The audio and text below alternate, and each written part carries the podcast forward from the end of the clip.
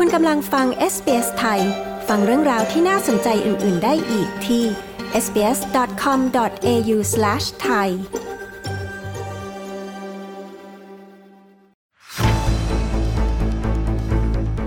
รายงานข่าวสายตรงจากเมืองไทยในวันนี้มาติดตามว่ารัฐบาลไทยมีแนวทางแก้ไขปัญหาราคาพลังงาน ในไทยปรับตัวสูงขึ้นอย่างไร พร้อมฟังสถานการณ์โควิดที่ไทยเริ่มมีการผ่อนคลายมาตรการป้องกันโควิดเพิ่มเติมแล้ว ติดตามรายละเอียดได้จากคุณชาดาสมบูรณ์ผล ผู้สื่อข่าวพิเศษของ s อ s ไทยประจำประเทศไทยค่ะ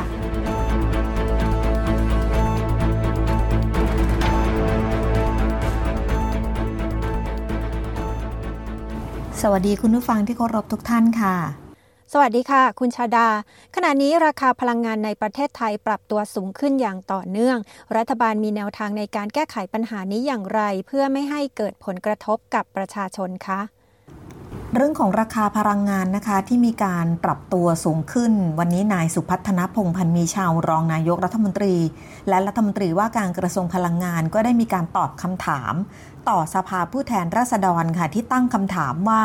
รัฐบาลจะมีความชัดเจนในเรื่องของการแก้ไขปัญหาราคาน้ำมันภายในประเทศอย่างไรบ้าง หลังจากที่ปรับตัวสูงขึ้นอย่างต่อเนื่อง ซึ่งนายสุพัฒนพงศ์ยอมรับนะคะว่าสถานการณ์ในตลาดโลกขนาดนี้แย่ลงกว่าเดิม ไม่เพียงแต่ความต้องการพลังงานสูงขึ้น และผลิตได้ไม่ทันเท่านั้น แต่หมายถึงว่ากำลังการผลิตของโรงกลั่นต่างๆ ในประเทศก็ได้ขาดหายไปด้วย หลายโรงกลั่นนั้นปิดตัวลงไปจากผลกระทบของโควิด -19 ทำให้กำลังการผลิตลดลงและราคาก็ปรับตัวสูงขึ้น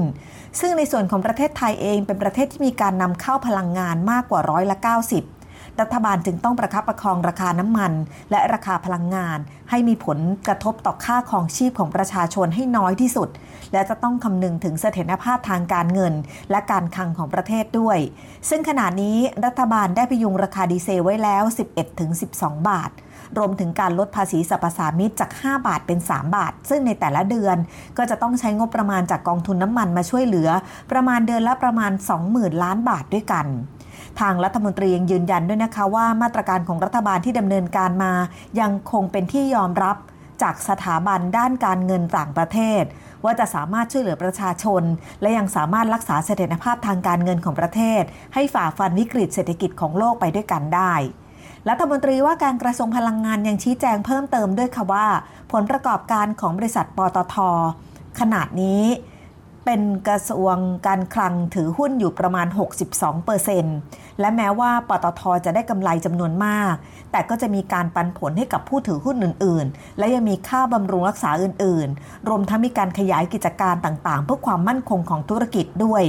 ซึ่งเมื่อกระทรวงการคลังได้รับเงินปันผลแล้ว ก็ถือว่าเป็นเงินรายได้ของแผ่นดิน และเงินรายได้ของแผ่นดินนี้ก็ถูกกลับมา เพื่อจะใช้เป็นกองทุนต่าง ๆ ยืนยันนะคะว่ามาตรการประหยัดพลังงานถือว่าเป็นเรื่องสำคัญ และรัฐบาลก็จะแก้ไขเรื่องนี้ให้กระทบกับประชาชนน้อยที่สุดค่ะ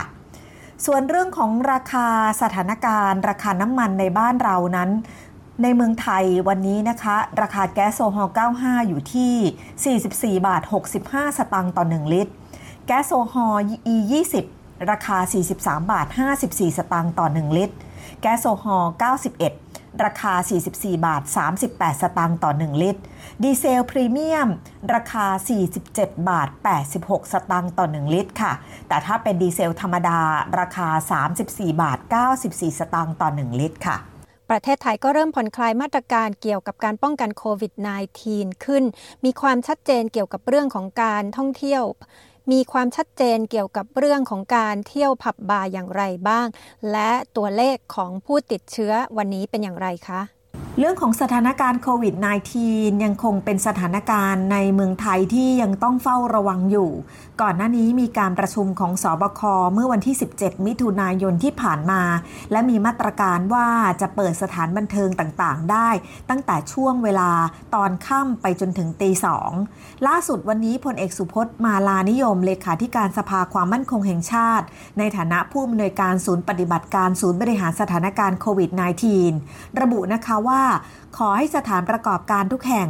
รอดูข้อกำหนดในการผ่อนปรนมาตรการต่างๆ และการควบคุมพื้นที่ที่เป็นพื้นที่สีเขียว แล้วก็มาตรการชดเชย และการเปิดให้บริการสถานบันเทิงต่างๆ ตามข้อกำหนด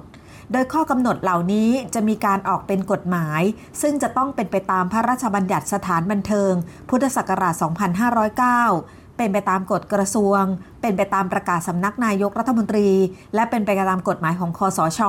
ซึ่งทั้งหมดถูกกำกับไว้แล้ว ว่าจะมีเรื่องของการเปิดปิดในเวลากี่โมง และพื้นที่โซนนิ่ง จุดไหนจุดไหนที่ไม่ใช่โซนนิ่ง และจุดไหนบ้างที่ห้ามจำหน่ายเครื่องดื่มแอลกอฮอล์ประเด็นที่ผู้ประกอบการอยากให้ยกเลิกกฎหมายบางส่วนนั้นพลเอกสุพจน์ยืนยันนะคะว่าต้องให้หน่วยงานที่เกี่ยวข้องเป็นผู้พิจารณา แต่ตามข้อกำหนดของกฎหมายต่างๆ ที่เกี่ยวข้องแล้วคาดว่าภายใน 1-2 วันนี้ จะมีข้อกำหนดที่ชัดเจน ที่จะระบุออกมาได้ว่า สถานบริการประเภทใด และตรงจุดใดที่จะสามารถเปิดให้กะเปิดทำการได้จนถึงเวลาตีสองตามที่มติของสบคกำหนดเอาไว้ ดังนั้นหมายความว่าไม่ใช่ว่าทุกพื้นที่จะสามารถเปิดให้บริการได้จนถึงตีสองบางพื้นที่อาจจะมีช่วงเวลาประมาณเที่ยงคืน บางพื้นที่ตีหนึ่งและบางพื้นที่ตีสองเท่านั้น แต่จะไม่มีมากกว่านี้ ส่วนการผ่อนคลายมาตรการเรื่องของการถอดหน้ากากอนามัยนั้นพลเอกสุพจน์ยังคงยืนยันนะคะ ว่าหากตัวเลขการระบาดกลับมาระบาดมากขึ้น โอกาสที่จะถอดหน้ากากอนามัยนั้นก็คงเป็นไปได้ยาก และยืนยันได้ว่าภาพรวมหลังจากที่มีการผ่อนคลายมาตรการแล้ว ก็มีกิจกรรมหลายอย่างที่มีการรวมกลุ่มกันมากขึ้น ดังนั้นจะเป็นอย่างยิ่งที่ยังต้องสวมหน้ากากอนามัยอยู่ ซึ่งล่าสุดตัวเลขของผู้ติดเชื้อในประเทศไทย ในส่วนของโควิด -19 วันนี้มีผู้ติดเชื้อใหม่2,299 คน จำแนกเป็นผู้ป่วยในประเทศ 2,294 คน ผู้ป่วยที่มาจากต่างประเทศ 5 คนค่ะ ดังนั้นผู้ป่วยสะสมที่เริ่มต้นมาตั้งแต่วันที่ 1 มกราคมต้นปี จนถึงตอนนี้มีแล้วราวๆ2ล้าน2แสนคนด้วยกัน อย่างไรก็ตามยังพบว่ามีผู้ป่วยที่รายงานผู้ติดเชื้อ ATK วันนี้อีก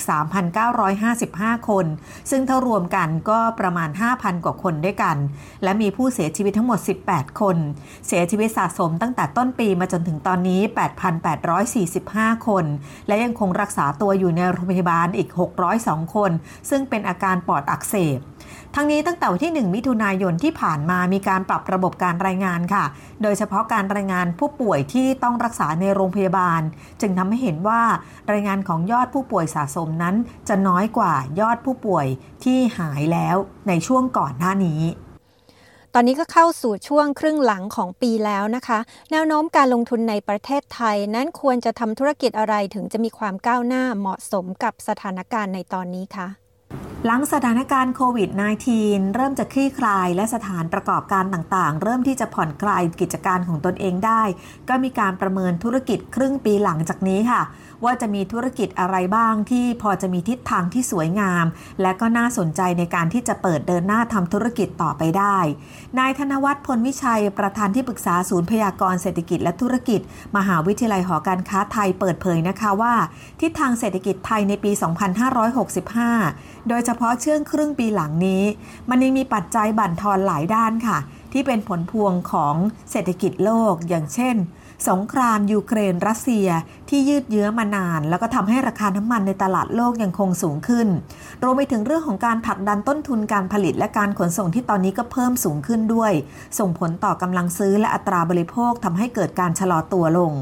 โดยมีการประเมินค่ะว่าช่วงครึ่งปีหลังนี้ กลุ่มธุรกิจที่จะมีความโดดเด่นมาก จะมาจากปัจจัยการเปิดประเทศ อันดับหนึ่งก็คือธุรกิจทางการแพทย์ และธุรกิจเรื่องของการซื้อขายผ่านทางอิเล็กทรอนิกส์หรืออีคอมเมิร์ซ